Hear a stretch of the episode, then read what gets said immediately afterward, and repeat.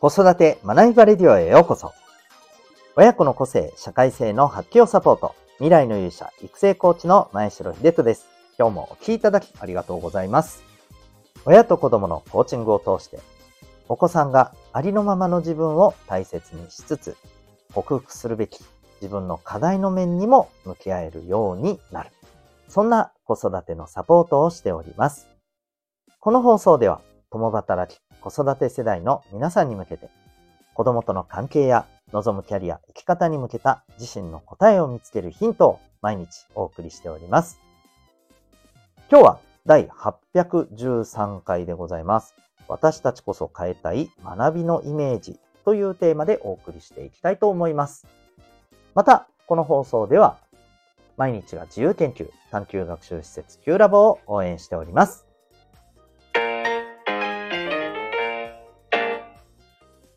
それでは今日のテーマに行きたいと思います。えっと、今日のテーマはですね、まあ、学ぶということについてになるんですけれども、まあ、子供、大人ともにですね、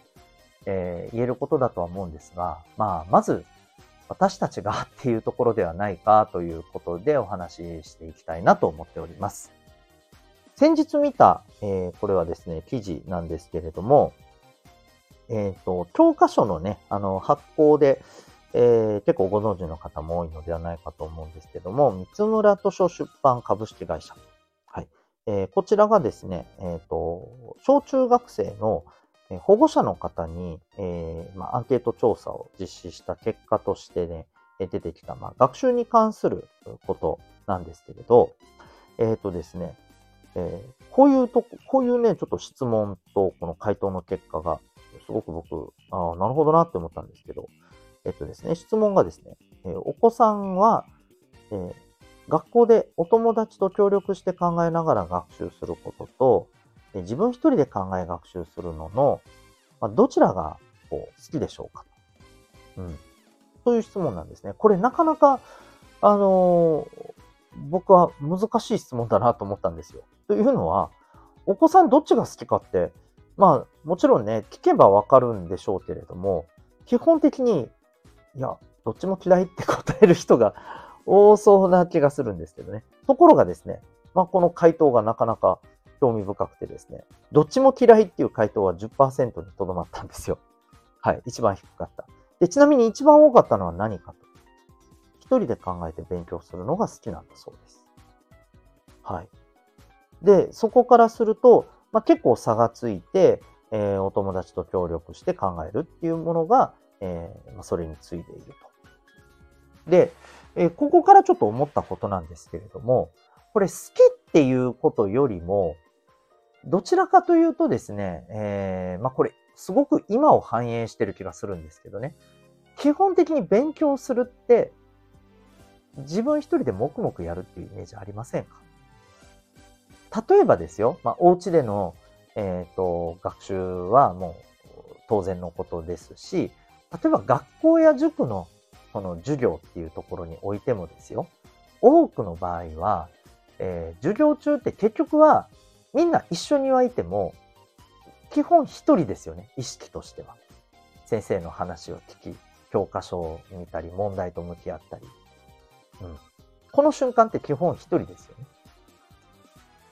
皆さんはいるけど、それぞれが一人一人として、えー、まあ先生の話を聞いてたり、授業と向き合ってたり、みたいな感じじゃないですか。うん。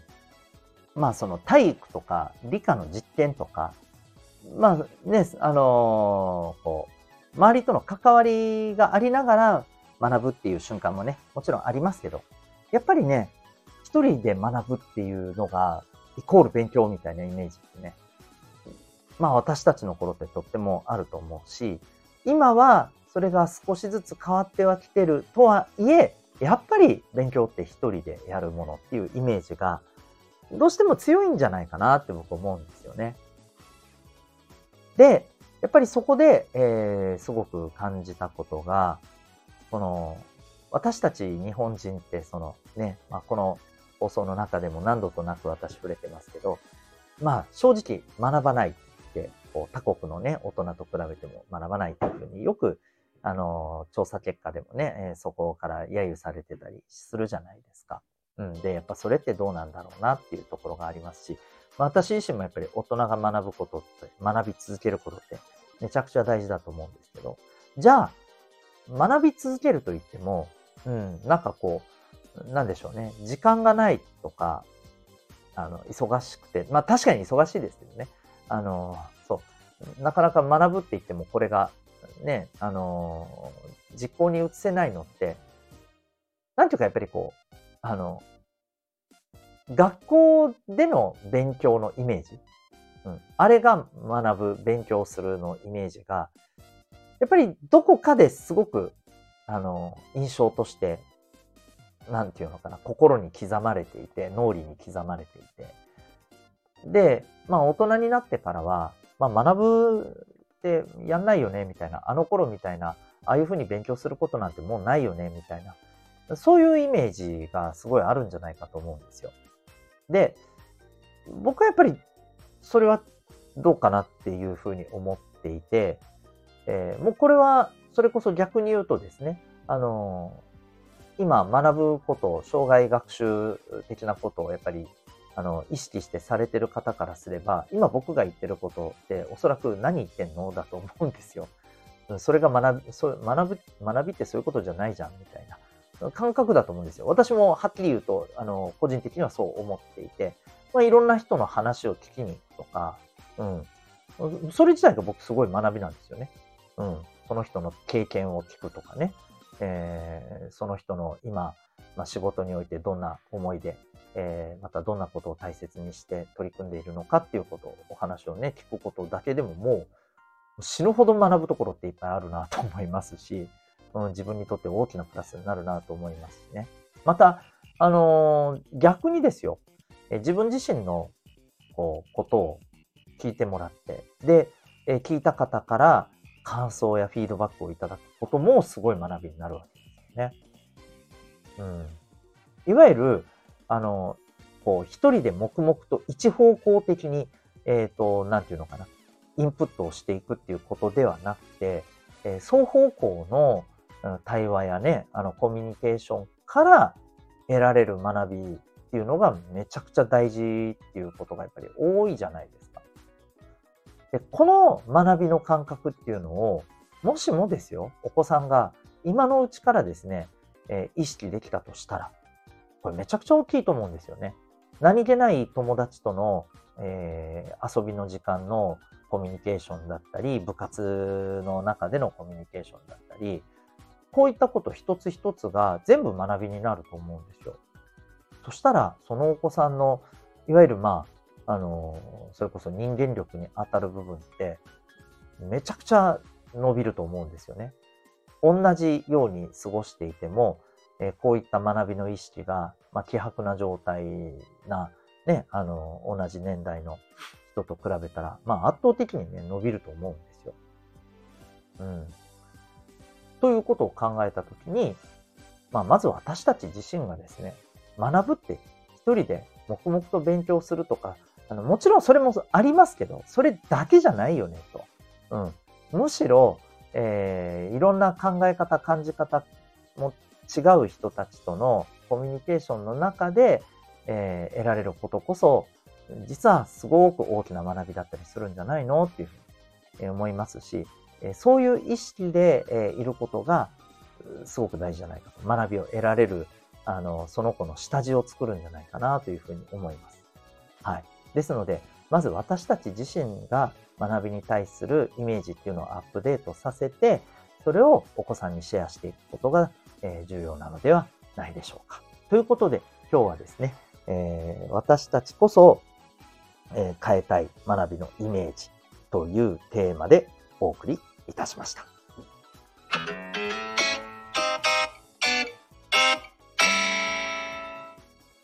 それではここでお知らせです。来年受験生となる、えー小中高校生、つまり、えー今小学校5年生、えーあるいは中学2年、高校2年の、えーお子さんがいらっしゃる、えーお母さんお父さんに特にお聞きいただけたらと思っております。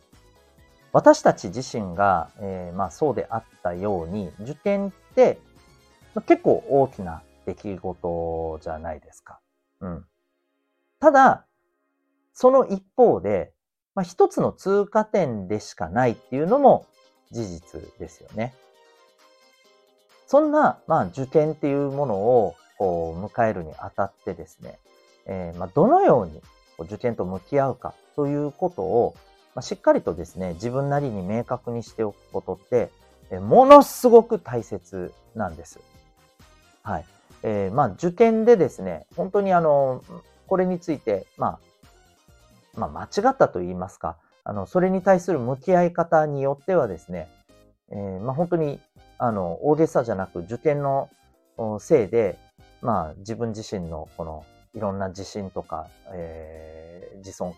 自尊心とかですね、自己肯定感というところが大きくガタガタと崩れて、まあ、その後の、あの、その子の、まあ、あり方や、えー、生き方に大きなね、えー、マイナスの影響を及ぼしてしまうという可能性ももちろんありますし、え、またですね、えっ、と、それによっては、え合格不合格、云々はさておき、うん、えこの受験という出来事を通して、え大きく人間的に成長し、えその後のですね、例えばもうビジネス力の発揮につながったりとか、人生の成功につながったり、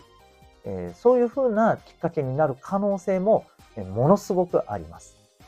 まあ、それこそですね、あの単に成績が上がったとかいう目で見てほしくないんですけれども、えー、例えばビリギャルの小林さやかさんなんかは、もう本当にその最たる例じゃないのかなって僕は思っています。うん。で、えー、まあ、そんな風にですね、えっ、ー、と、お子さんが受験を通して、えー、大きく人間的に成長してほしい。合格、不合格というこの結果、えー、まあ、あえて言わせてもらいますけど、そんな小さな結果一つに、えー、だけにとらわれずですね、えー、大きなプラスのあの出来事に、え、していきたいなということであればですね、えー、ぜひこの時期に、え、お子さんがですね、え受験に向けて自分はどういうふうに挑むのか、何を大切にしたいのかということを明確に、えしていくための時間が必要になってくると思います。ただ、えそれって、えじゃあ、え受験と向き合いなさいって言われて簡単にできることではないんですね。え自分自身の今の気持ちとか、考えとか、えそういったことに一つ一つ向き合いながら自分自身と深く対話を、えーとこう、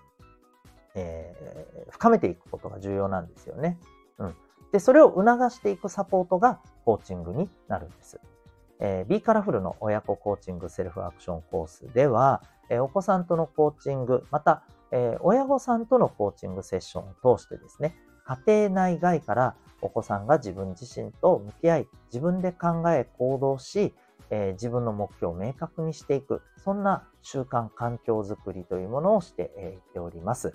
えー、そのお子さんの特性に合わせてまた、うん、アプローチをしていきますので、えー、まあ他のあの教育サポートではできない唯一のプログラムとなっております。えー、ただいま個別の体験説明会募集中でございます。興味がある方は概要欄のリンクからウェブサイトご覧になってみてください。